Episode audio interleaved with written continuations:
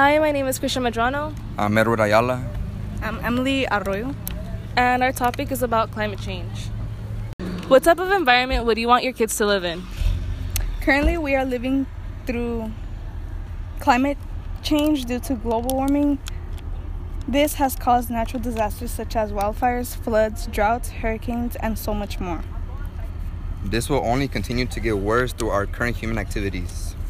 And this poses our essential question What are the causes, impacts, and solutions of climate change?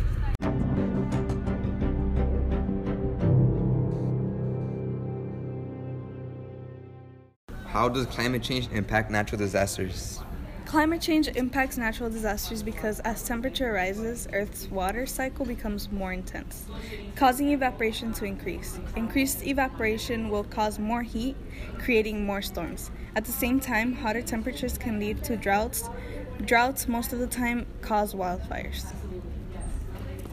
Can you give an, can you give an example? In November 2018, there was a fire known as the Camp Fire, killing 85 people, making it the deadliest fire in history. With 11 people missing, the fire burned 153,336 acres, destroying 18,733 buildings, with 16.5 billion damage worth. What types of natural disasters can we expect for the future? In the future, it is expected that an increase in the greenhouse gases in the atmosphere will boost temperatures over most land surfaces, with outcomes of increased global warming, including risks of droughts, intense storms, tropical cyclones with higher wind speeds, etc.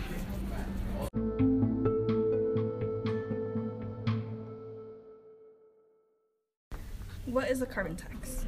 A carbon tax is a tax on fuels, especially those used by motor vehicles, intended to reduce the emission of carbon dioxide. By doing so, this would decrease the amount of carbon that would be emitted into the atmosphere. Is there any evidence that introducing carbon taxes will stop climate change?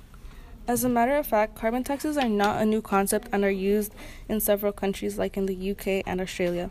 Evidence has shown that implementing carbon taxes in the UK has gotten gas emission to fall to its lowest in 1890, which was during the Industrial Revolution. What are some solutions to solve climate change? Some solutions to solve climate change would be to change the use of energy we use into renewable sources like wind power and solar power.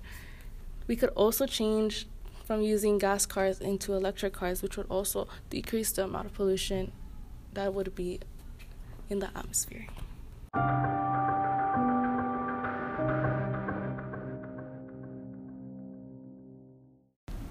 Why are sea levels rising? Sea levels are rising due to global warming. Ice glaciers in the north are melting, and, and as a result, sea levels are rising. As much as 22, 27% of the glaciers in Antarctica have melted since 2010. And what will be the effect of it on cities in the future?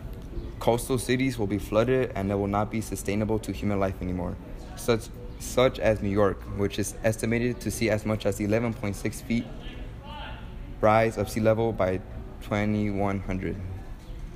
How will the climate change affect agriculture? Climate change causes extreme droughts, which then force stricter water preservation laws, often leading to higher prices.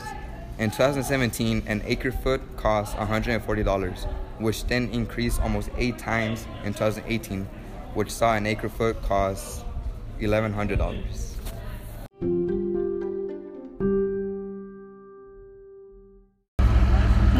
Solution to climate change could be using wind farms, which would replace the use of fossil fuels. Another would be solar power, which would do the same as wind farms at a more economical, affordable price. The last solution that we as Americans can do is to start replacing gas consuming cars with electric cars. As you all already know, global warming occurs as a result of excessive amounts of greenhouse gases that form into the Earth's atmosphere trapping sunlight and solar radiation. One of the most common emitted greenhouse gas is carbon monoxide. As previously explained before, gasoline is one of the most harmful fossil fuels used in the US to fuel cars and other forms of transportation. it is used daily by millions of Americans.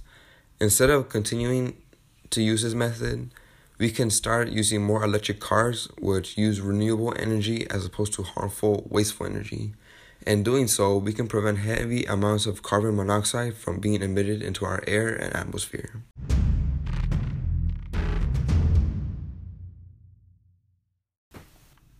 However, if we continue to be ignorant about our country's problem and continue our harmful human practices, there is no doubt that the future of our country is in jeopardy. It is up to us as Americans to turn these solutions into a reality. We need to take action starting immediately. Not tomorrow, not next week, not next month, but right now. The future of this country is in our hands. It is our responsibility to ensure that the U.S. is still safe and sustainable for the life of our future generations.